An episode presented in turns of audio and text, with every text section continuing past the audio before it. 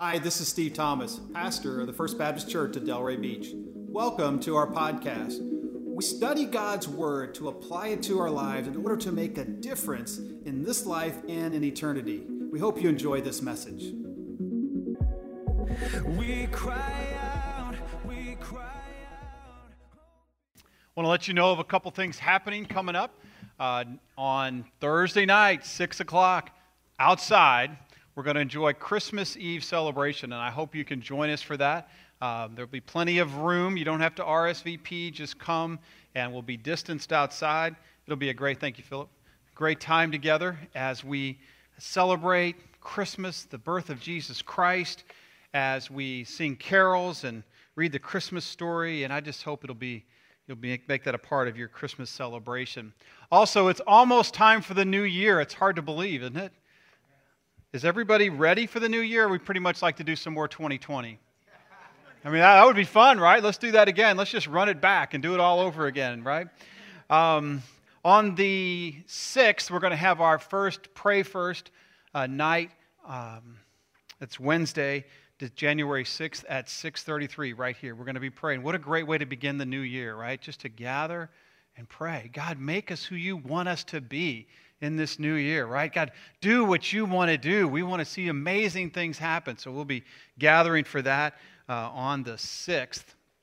And uh, also the, uh, on the 2nd, the day after, um, which is the day after the 1st, actually the day after New Year's Day, we'll be gathering to actually do um, Church Undecorate Day. So um, it's one of my, I love that name, Undecorate Day. You know, we take down all these things you see behind us and uh, we need a good crew. It won't take long, and there'll be good donuts and good times had by all. So that's going to happen on January 2nd. As Phil said, we're in this series called Christmas in Chaos, and we're having Christmas even though there's chaos, right? We're going to have it. We need it. Almost worse than we need a Hallmark movie, we need a little Christmas, and we need it now, right? We need to have a celebration of Jesus, even in the midst of chaos, in the midst, midst of a crazy crazy year. Maybe that's why we have crazy years, so we can look forward to Christmas and to Jesus, right? Well, as a part of that, we'll be in Matthew chapter 2, verse 1. So if you want to turn your Bibles to that, go ahead and be doing that. When I was in high school, I was, um, I thought, being groomed to be the starting quarterback for the high school football team. I just thought I'd share that. I just think that's something to celebrate, and I know some of you are shocked by that. But uh, I, was, I was an average athlete, probably, in high school. And I was excited. I thought, this is going to be glory. I'm going to lead this team. We were a pretty good team back in St. Louis, and I thought this is going to be awesome. And as a freshman, I, I, started on the freshman team as quarterback. As a sophomore, we had a sophomore team, and I got to start at quarterback there. And I think we won uh, a couple games, a few games maybe. Um, then, when I got to be a junior, uh, I thought maybe I would get to start, but I, I didn't. And then a guy moved into the district who was incredible. I mean, he was a great quarterback already. And I watched him play in practice. I thought, well, this is no good. How could this be? This, this kid is, is younger than me and he's, everybody thinks is better than me, I think. And sure enough, soon it was clear he was going to be the starter. And I had a decision to make. I could hate him, I could pay someone to break his legs. I mean, I, I, wouldn't think of doing that. I thought maybe you would think of that. But I, I, I didn't know what to do. And I thought, this is, this is terrible. This guy is coming and he's taken my opportunity for glory. It's not fair. I had a decision to make. Maybe you've had that decision come up in your life. Someone has moved into your life, maybe a new boss. You're like, wait a minute, I, was, I should have gotten that job. Or this person doesn't have no right to take the job. Or maybe there's been an adjustment in your family. Maybe you've got a new in law, a new child, a new something that is suddenly taking away from your joy or maybe your glory or your opportunity. See, there's a decision to make. What are we going to do in that situation when someone kind of moves in and takes what we think is ours? Maybe a life circumstance that's happened this year that's kind of, kind of eroded your position and kind of made life harder for you. See, Herod is going to have to make a decision like this in Matthew chapter 2. He's going to have to decide what am I going to do with this new king who's just been born? How do I respond when I am king? I think. Look with me at Matthew chapter 2, beginning in verse 1. And this is the story of the Magi, or the three wise men, or the three kings, some people have called them. Um, look with me at Matthew chapter 2, beginning in verse 1.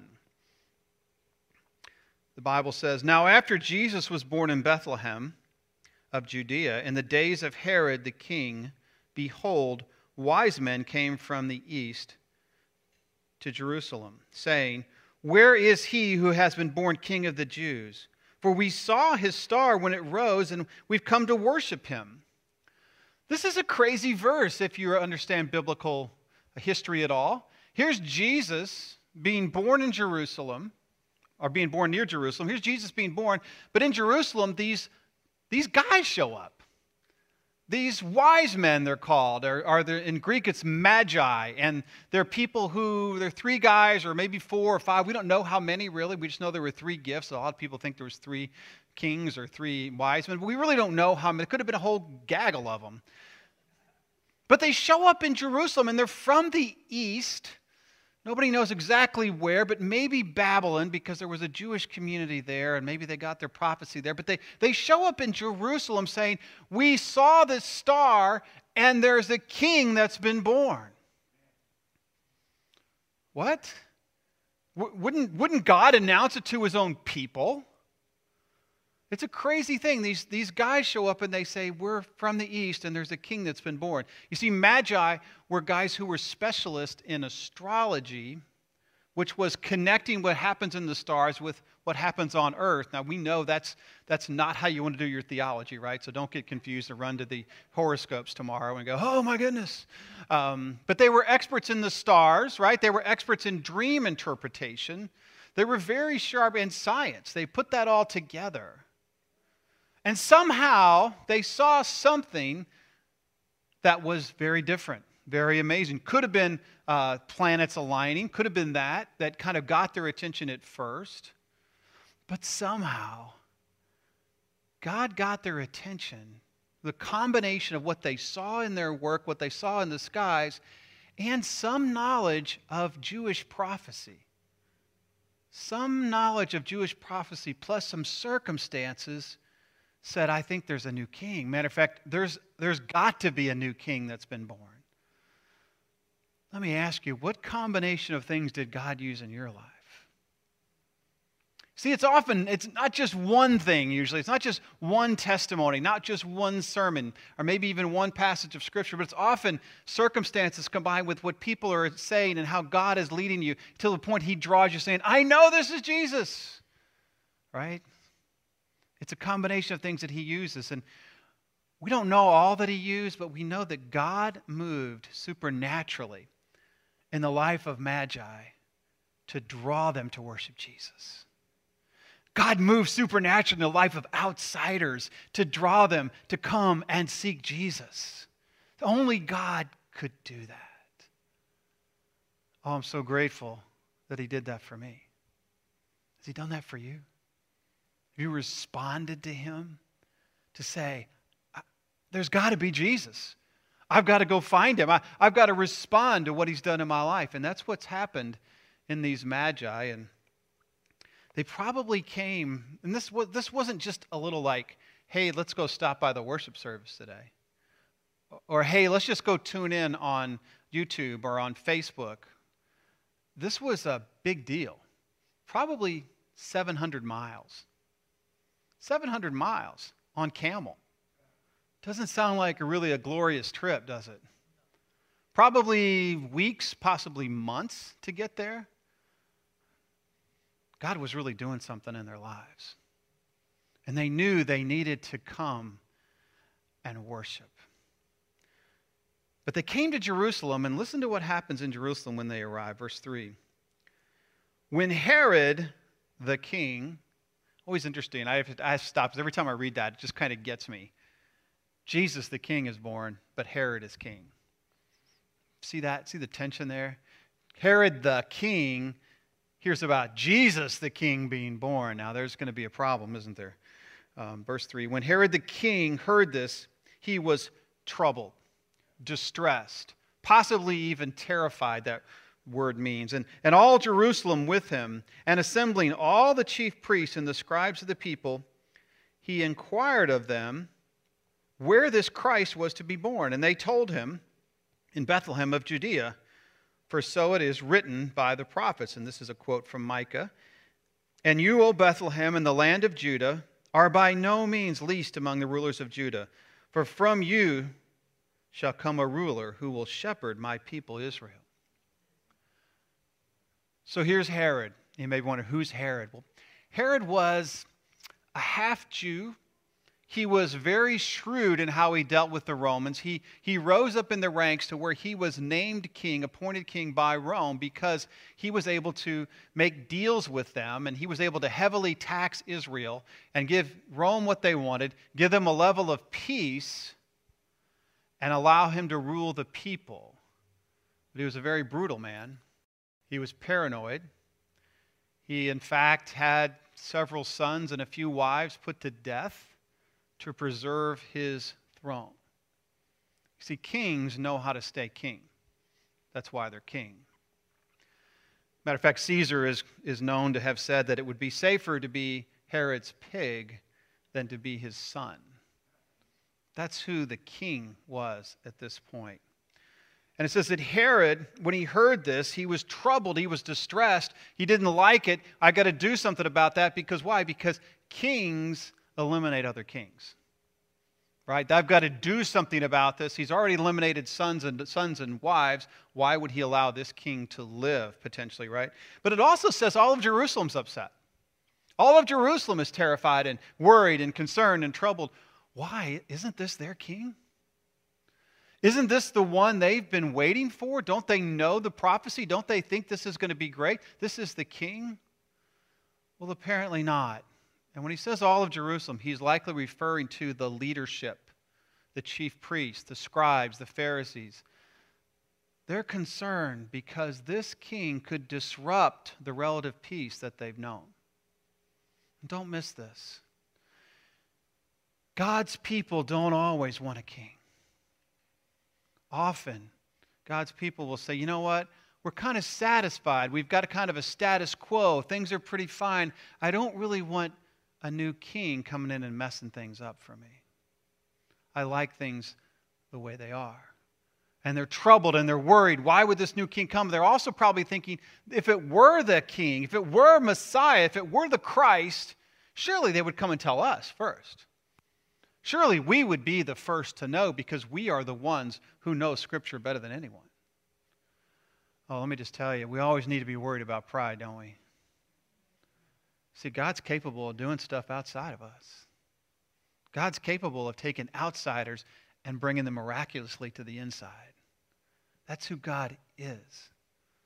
I want to encourage you if you feel like you're an outsider today, God is drawing you in. As a church, we want to be a part of that process. It's a wonderful process to see people come from the outside and move to the inside, to be close to Jesus. That's what God does. Our role is to help that happen.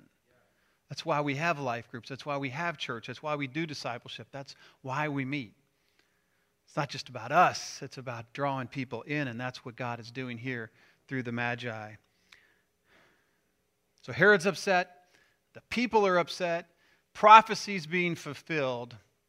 And what happens next? Verse 7 Then Herod, he summoned the wise men secretly, and he ascertained from them what time the star had appeared.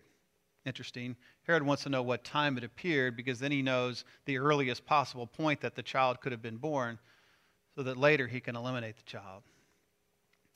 And he sent them to Bethlehem, saying, Go and search diligently for the child, and when you have found him, bring me word that I too may come and worship him. Liar, liar, pants on fire. Amen? Herod doesn't want to worship him. Hey, you go and you worship and you come and tell me how it was. And you tell me about this child so I can go cut his throat, right? That's, that's what Herod wants to do, right? And you wonder, well, how, why, if, if, how is Herod sending these, these magi to go check out this child? Why doesn't he go himself? Kings don't worship kings, do they? They eliminate kings. Herod shows up, he's either got to eliminate this king or he's got to worship him. Pretty awkward position to be in, right? I'm thinking, why doesn't he send some really crack troops out there, you know, some really sharp uh, rangers or green berets or something to follow these guys and to check? I think he's concerned if I send my people. See, kings don't send others to worship another king either, do they? So he trusts the Magi and he sends them out go find out what's going on over there. And come back and tell me.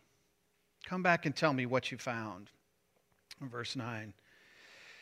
The wise men are pretty wise. It says this And after listening to the king, they went on their way, and behold, the star that they had seen, when it rose, went above them until it came to, the, to rest over the place where the child was. And when they saw the star, they rejoiced exceedingly with great joy. And going into the house, they saw the child with Mary, his mother, and they fell down and worshipped him. Then, opening their treasures, they offered him gifts gold, frankincense, and myrrh. Herod sends them to the place that the child was prophesied to be born, which is Bethlehem, about five miles to the south. And they say, okay, we're going to head out. And just as they do, the star appears again. And this had to be really something supernatural in order to find the exact spot they were supposed to go. This, this had to be something amazing, more than just planets aligning, because God is drawing them to a house, one house in the midst of an entire town. And they start to get excited again, right? Because where the prophecy was and where the star is leading them, it all works out. So they get excited and they go and they find the house where Jesus and his family is. And some of you may be wondering, well, that's not how my nativity scene looks. Right? Because the wise men, the kings, we three kings of Orient, or, you know, the whole thing, how come they're, they're supposed to be in a stable or in a cave? Actually, by now they've moved into a house. We don't know if they rented their own house or if they moved into another relative's house. Initially, they were in the kind of the, the barn area or the what we would consider kind of like a garage area or kind of like where they would keep livestock that was kind of attached to the house, but not actually inside because so many people were in town taking up the guest space. So now they moved into a house, and so this star shows them where to go. And they come in, they don't wait. They come right in and they, they fall on their faces. Respected men, known men, men who had accomplished a lot, who were educated men, and they worship. They worship Jesus. They know that this is someone we need to submit ourselves to because of what we've seen in the sky, what we've seen in our work, and how it lines up with prophecy. We've seen this, so this is amazing. We need to worship this king. They don't just stand and go, Hey, how's it going, Mary and Joseph? Tell us about the delivery along what happened, you know, exactly. No. What do they say? We come to worship, to put ourselves under you, Jesus. And if that wasn't enough, they opened up their treasures and they gave them gold and frankincense and myrrh. Gold to this poor peasant king. Gold. Don't know how much, don't know what value, but significantly enough that it was major. Giving you gold. Frankincense and myrrh were very, very expensive, probably the most expensive perfume available at the time. I mean, thousands and thousands of dollars they gave this peasant king. They worshiped him with what they had. When you think about that, these wise men, these magi, they show up from another country and they're drawn in to worship Jesus. Let me ask you are you a worshiper or are you a king? Are you a worshiper or are you a king? You see, a king says, I'm really concerned about maintaining control of my life. A worshiper says, It's all yours, Jesus. See, a king says, I need to make sure that I eliminate anyone that's going to tell me what to do, that I stay in control. A worshiper says, Jesus, you can have control because you really have it already. I'm just acknowledging what's really there and what's really real. See, at Christmas, we have to ask ourselves Am I a worshiper? Or am I still trying to be king of my life? See, we have this unholy habit of when things kind of go okay, we step right into the throne and take credit. I'm in charge. Thanks, Jesus, for getting me here, but I got it from here. I'll let you know if I need some more help, but thanks for the push down the road. It's been great. You know, my engine stalled and I've I put it in gear and popped the clutch. You gave me a little push and off I went. I'll let you know if I need help anymore. And then 2020 happens and you say, on, wait a minute, I needed a king. I need a king. Are you a worshiper or are you a king? Has the chaos of 2020 has it has it harmed your kingdom? Has it pointed you to a new king? Have you taken a hit said, I need a king. I need Jesus. I need Jesus to be my king. That's what 2020 is about. That's what chaos is about, quite frankly. It's about reminding me I need a king. I need to submit myself to King Jesus. One of the things that happens, though, it happens to us just like it happened to the children of Israel. We can get into kind of a comfortable alliance with culture and we can kind of say, Jesus, I don't really, I, am okay now. I've, got, I've carved out my spot where I can live, where I'm comfortable, where nobody bothers me, where people kind of put up with me. Just leave me alone. And that's really what the children of Israel were saying to Jesus. Don't disrupt what we have with Rome. They didn't want to be the people of God that were going to bless the world. They just kind of wanted to survive and maintain their own power. Beware of that. Because if that's us, then we're not worshipers, we're kings.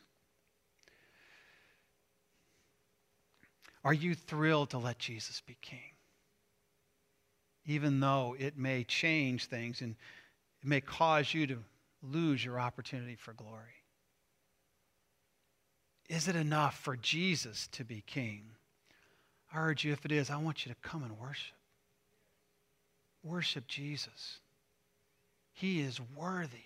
He is worthy. You may say, well, Steve, how do I do that? Because I know, you know, hey, I showed up at church or I, I showed up on my couch to watch you all today. And uh, how do I worship? Well, let me just give you four things from this story how the Magi worshiped. First, they responded to what they had, what had been revealed to them. They saw it in their work, they saw it in the sky, they heard it from local prophecy. Have you responded to what Jesus has revealed to you in your heart? Have you made the journey to be a worshiper? Or are you still in Babylon? Well, I heard about Jesus. I think he's good, but I don't know if I can be a worshiper. I really am more comfortable being a king. I'm more comfortable being in charge. Don't miss worshiping the one who's worthy. Respond to what he's revealed in you. Secondly, you need to travel through the chaos. Travel through the. There's chaos every year, every day, and every. There's people in the way. You say, man, I'd worship Jesus, except I know so many worshipers of Jesus, right? I know too many people who's claim Jesus and they don't, they don't, they're not really good people. I don't really like. Listen, all followers of Jesus have issues. And in a minute, I'm going to ask everyone to stand and share their issue. No, just kidding. Everybody at home said, Man, I'm glad I stayed home today. Praise God, I'm on my couch. It's not going to happen. All of us have issues. And I pray that you would forgive us if we disappointed you. But don't let the chaos and the people who didn't even, weren't even looking for Jesus cause you to miss him. See, the chaos should cause us to search for him. The wise men, the magi, they traveled through the chaos. Don't let that chaos say, well, Jesus, how could a God this? How could a God allow that? How could a God not come and rescue his people? That's what Jesus did. Don't miss that. Travel through the chaos. Fourth, worship with everything that you are. Make that your identity. See, these magi, they came and they, they fell down on their faces before Jesus, a baby and a peasant mom and dad. They worshiped with everything that they were their reputations, their careers, bodily, physically worshiping Him. Is there something in your life that's not aligned with Jesus? Doesn't fit. You're not able to worship with a relationship, or you're not able to worship with a career, you're not able to worship with a lifestyle issue. There's, there's something that just holds you back and says, I, I, I got to be king of that. Oh, you're missing him. You're missing being a worshiper, and you're dealing with the chaos of trying to be a king. And then, fourthly, they worshiped him. We need to worship him with everything that we have. Everything that we have. When you go to give and you say, Jesus, I, I know the church I should be giving, but I really kind of don't want to, what you're saying is, I don't worship you. You're not really king of my stuff. I don't really trust you to care for me in 2020. I mean, there's opportunities to give right now that say, Jesus, here's my gold, here's my frankincense, here's my myrrh. I want to give to your church. Or I want to give to the Lottie Moon offering, which you can designate that in your giving on your bank or in the envelope that says, I want to give to missions. Uh, be faithful. Because if God were to look at your giving, would he say, Oh, I think, I think you value me? Or would he look at your giving and say, Well, that's really about what you spent on pizza? Seriously. Worship Him with everything you are. Make every effort to worship Him. And I know some of you are unable to be here because you can't leave your facility or you wouldn't be able to get back in. But I got to tell you, some of you need to get off your couch. This is a safe place to worship both inside and out. If you're not comfortable inside, outside is really safe. Don't miss worship. Don't miss worshiping the King. He's worthy. When I was a senior in high school, I made a decision.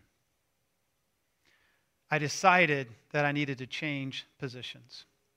I went to the coaching staff and I said, Coach, I really think Jim is going to be the starting quarterback, and I'd like to be a split end if I could. That would be great. And they were kind of surprised and they said, Okay. And on homecoming, I caught a touchdown pass thrown by Jim. I got to celebrate his greatness I got to participate in how, and he really was good. I think he was all area. Um, I don't think I would have even been all team anyway. Um, and I got to I got to celebrate and be a part of it. And I would like to say that it was a selfless thing that I I did it for the team. That what's best for the team. That's what I wanted. No, I just wanted to play. I didn't want to sit on the bench over here. I don't want to miss out. You see, there's a lot of reasons I, I come to worship. I worship because Jesus is worthy. When I worship Him, I say, Jesus, I just want to be on the team. I'm not worthy to be king, but you are. And He graciously says, Yes, come and be on the team. I'm going to throw you some glory. You're going to catch some passes. It's going to be amazing. It's either that or you can sit on the bench and sulk and keep trying to be king, and you're never going to be king. Are you a worshiper? Or are you a king? I urge you, come and worship and get to participate in the glory of Jesus. Would you bow with me? Thanks for joining us today. If you'd like to support this ministry, go to our website at fbcdelray.com also, click the share button so you can share this message with a friend or someone in need as we seek to know Jesus, to know others, and to make him known. We cry out, we cry out.